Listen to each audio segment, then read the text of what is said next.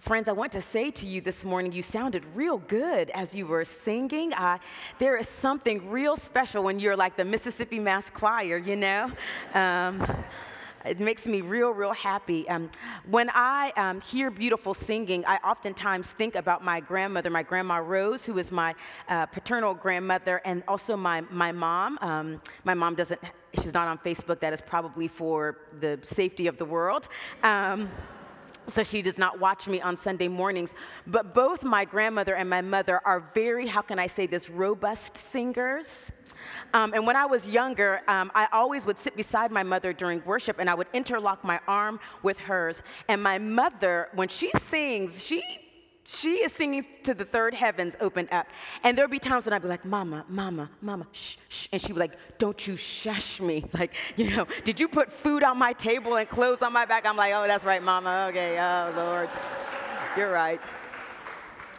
She was, yeah, she would throw a little bit of theological shade. Anyway. Um, uh, so this morning, you bear witness to Rose Yeboah. My grandmother, who um, I do know that in the heavenly realm, she is wearing um, a white dress and a white handkerchief like uh, like she did in the streets of Accra, Ghana, waving her handkerchief and praising God. And my mother, wherever she is today, sitting beside someone at church singing very loudly, um, on key. Don't get it twisted.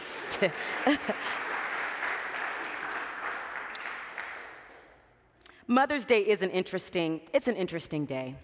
And I have to admit that as a pastor, it is not my favorite Sunday because of all the complexities that are on a Sunday such as this one. And yet, what I'm also learning, um, the older I get and the longer that I'm in ministry, is that God will meet you exactly where God needs to meet you.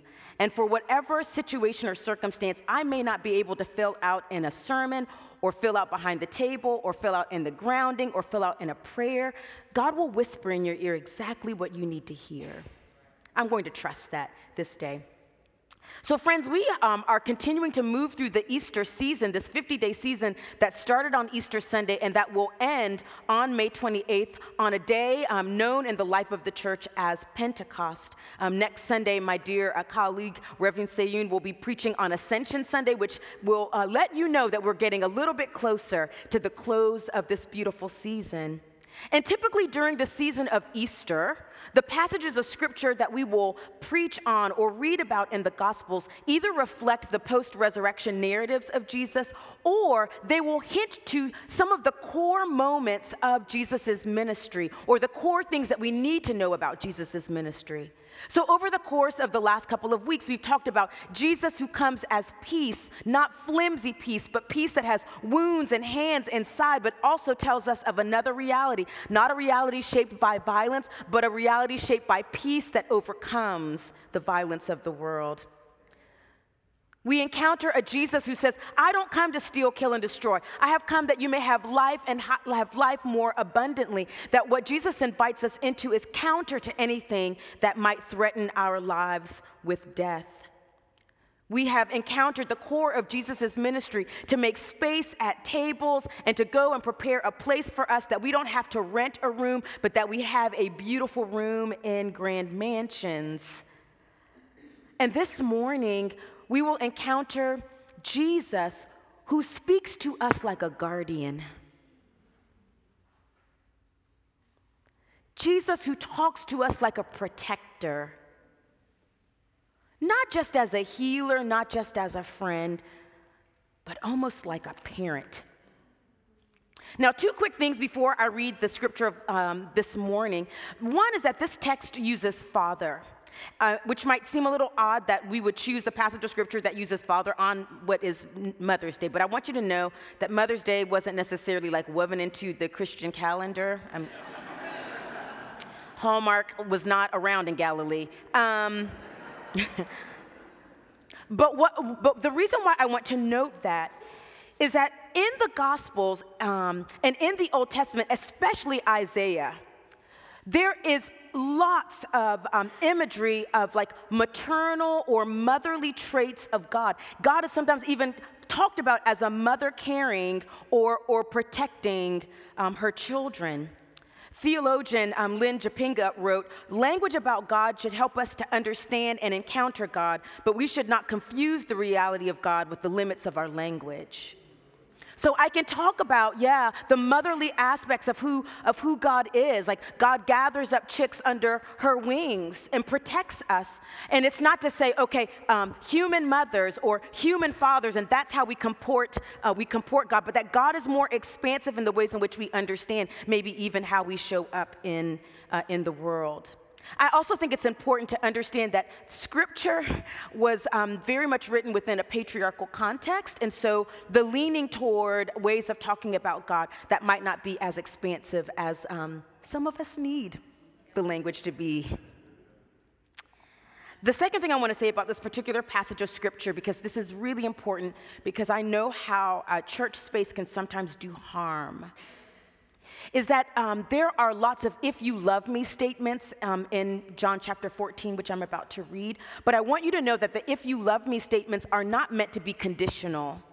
Like, you know, even though it'll say, if you love me, my Father will love you, if you love me, you know, um, and you keep my commandments. Because in verse twenty-four, which I will not read, um, it says, "Whoever does not love me does not keep my words." It does not say, "God, our parent, will not love you back." Just simply says those who don't love God uh, will not keep God's words, will not reflect God's love potentially in the, in the world. Um, but that does not mean that God withholds God's love from those who do not love.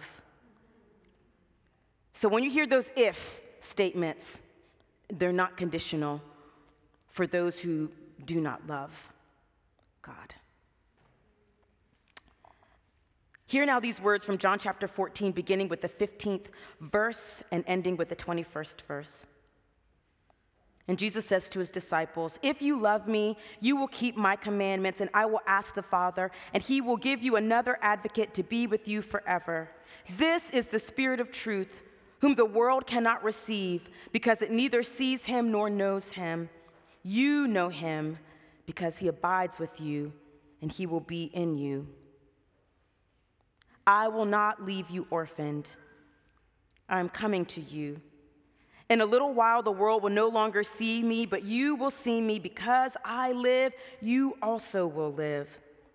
On that day, you will know that I am in my Father, and you in me, and I in you. They who have my commandments and keep them are those who love me, and those who love me will be loved by my Father, and I will love them and reveal myself to them." Friends, this is the word of God for us, the people of God. Thanks be to God. One thing about Jesus is that Jesus was very clear with his disciples about their relational capital. Uh, Jesus was not um, ever confusing about what their relationship was like or, or the dynamics between Jesus and the disciples. And um, here in Jesus's um, uh, thirteen, in this fourteenth chapter of, of the Gospel of John, Jesus speaks to the disciples in this really beautiful way as he is preparing to be crucified. Now, John chapter fourteen falls within um, a larger kind of like arc of scriptures in John's Gospel called the Farewell Discourse. The farewell discourse begins around John chapter thirteen, and they end around John um, chapter uh, seventeen. And in the farewell discourse, Jesus knows that he is, um, he is leading or moving towards his impending death. And so in these chapters, Jesus has his last acts and last words that he speaks to his disciples, and probably more so than in any other portion of John's Gospels, it is in the farewell discourse that Jesus is forever telling the disciples how they relate to one another. It's like if you are ever with someone who um, is crossing over from the church mortal to the church triumphant, who is taking that journey over the River Jordan, and they want you to know how deeply you are loved by them. Or, or, or they want to tell you who they want you to take care of, Or, or how much they, they cared for you. It's in the farewell discourse that Jesus gets very clear with his disciples. This is what you mean to me, and this is who I am for you. It's one of the reasons why these passages show up in the season of Easter, because it tells us something about who Jesus wants to be for us and who Jesus is for us on the earthly realm and who Jesus will be for us even beyond. So in John chapter thirteen, when Jesus is washing the disciples' feet, he tells them, you know, the servant doesn't know what a master is doing. That's not the relationship that we have. Um, I call you friend. Or, or um, as Jesus is telling the disciples uh, about, uh, about them using their gifts, he describes them as like vine and branches, that they will be connected in these particular ways. And then here in John chapter fourteen, as Jesus is making this beautiful move about this relationship of the triune God, of God the Father, and that the Spirit who will come like an advocate, like a comforter. Uh, some some in, the, in the Greek use the term parakletos, the one who comes alongside, who will be with you even when I am not physically present among you. Jesus tells the disciples in verse chapter eighteen, I will not leave you orphaned. I will not leave you orphaned. What is beautifully striking about Jesus saying this to the disciples is that Jesus is talking to grown men. I'd oftentimes thought about how comfortable it feels, probably even to our ears and in our social norms, when Jesus talks to the disciples as friends, or Jesus talks to the disciples as an almighty, or as teacher, or as leader, or as rabbi, or as one who has authority over or power with. But there is something very beautiful and powerfully tender about Jesus wanting the disciples to know, I will not leave you orphaned. I will not leave you by yourself. I will not abandon you.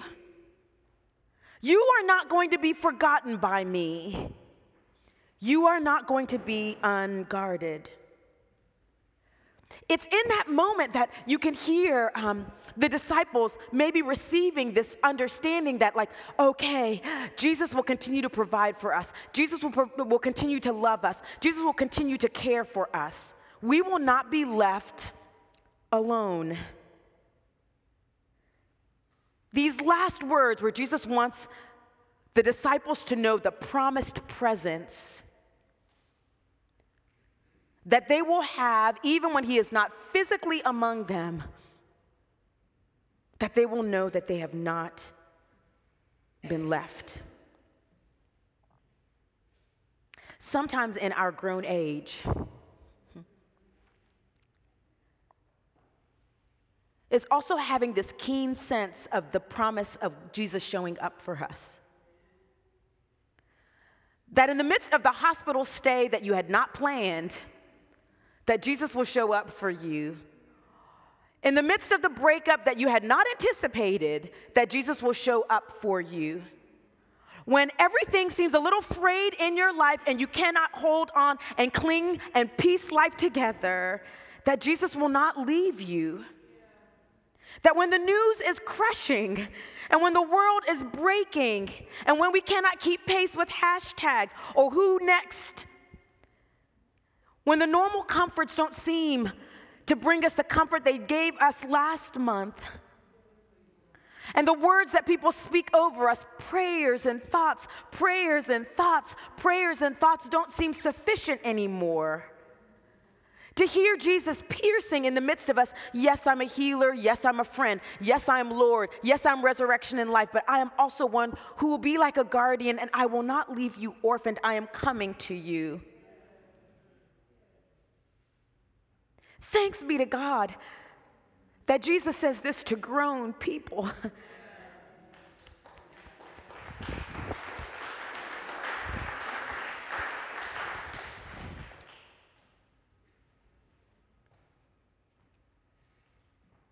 Because what we need, what all of creation needs, is to know that we will not be left. Because sometimes I wonder, Have we been forgotten? Have we been abandoned?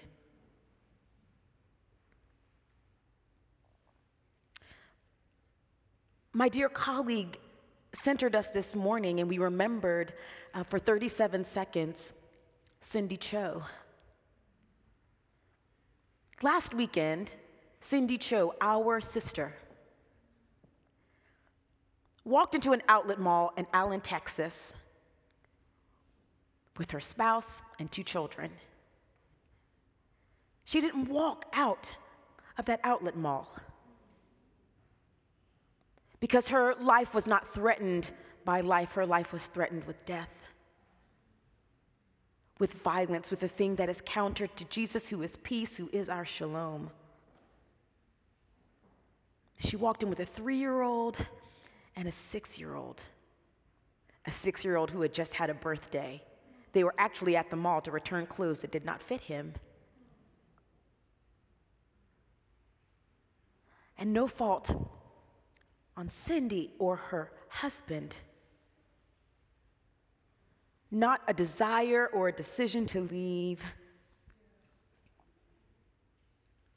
Their six-year-old child, the only one in their family who survived. This act of violence. And in all the news outlets, they appropriately used this term, William now left orphaned.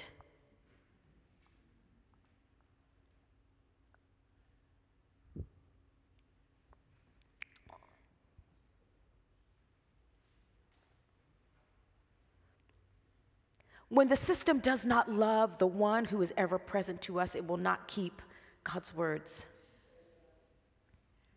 Maybe this is why Scripture is so adamantly um, in favor or, or vehemently adamant about how we choose, how we treat those who are orphaned,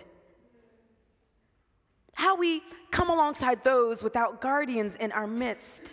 Maybe this is why um, the prophets will call us in to rate our commitment to God based on how we come alongside those who are left without presence.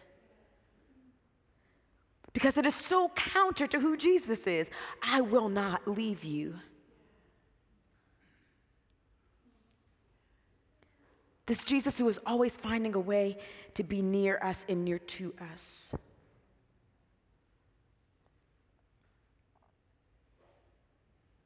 There are times when um, I can land a sermon like, and it just, like it drops, you know?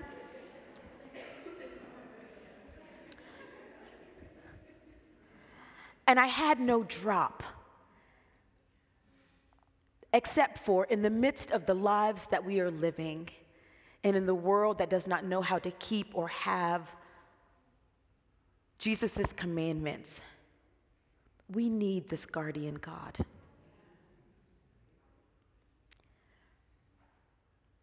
And without us automatically moving to doing as opposed to being, and the world needs us. Jesus says, if you love me, you will keep my commandments. And you know me because I abide in you, and I will be with you.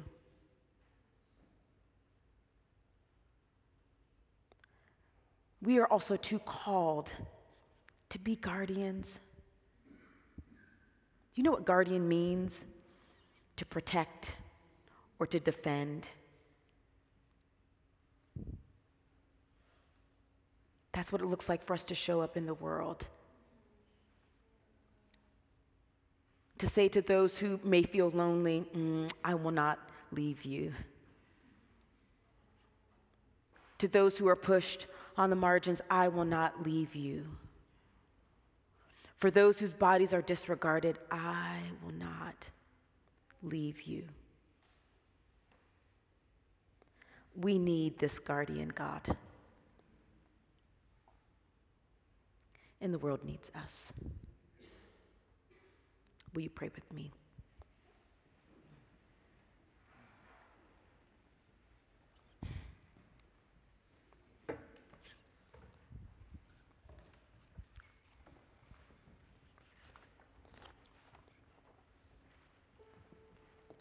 Gracious God, we give you thanks and praise for the ways in which you guard us, how you model, how you will not leave us or forsake us, how you are a God who is always beckoning us with invitations to draw near to you. You whisper, "Come to me, all who are weary and heavy laden, all who feel alone and despairing, all who are trying to keep it together, and I will give you rest or mercy or love or whatever it is that we need." And God, in the midst of this a week that has been so difficult, so challenging, but what week has not been?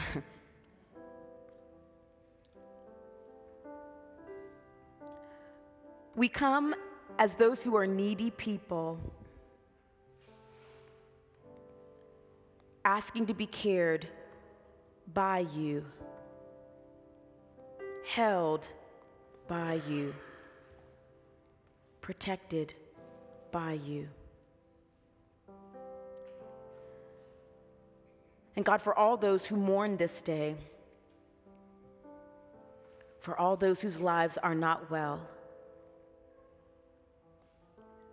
for all those who have experienced harm,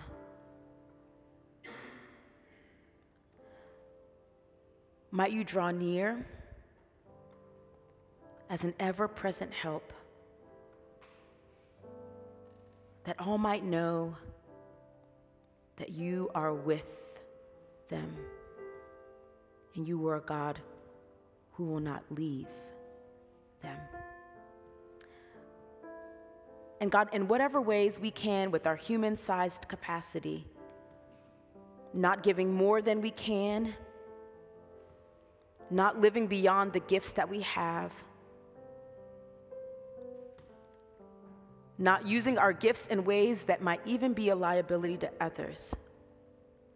But however, Lord, we might be able to show up in this world, taking hints from you, to draw near to others, and God, when we need to, even to draw near and to stay near to ourselves. Give us the strength to do so, that we might show up beautifully in this world.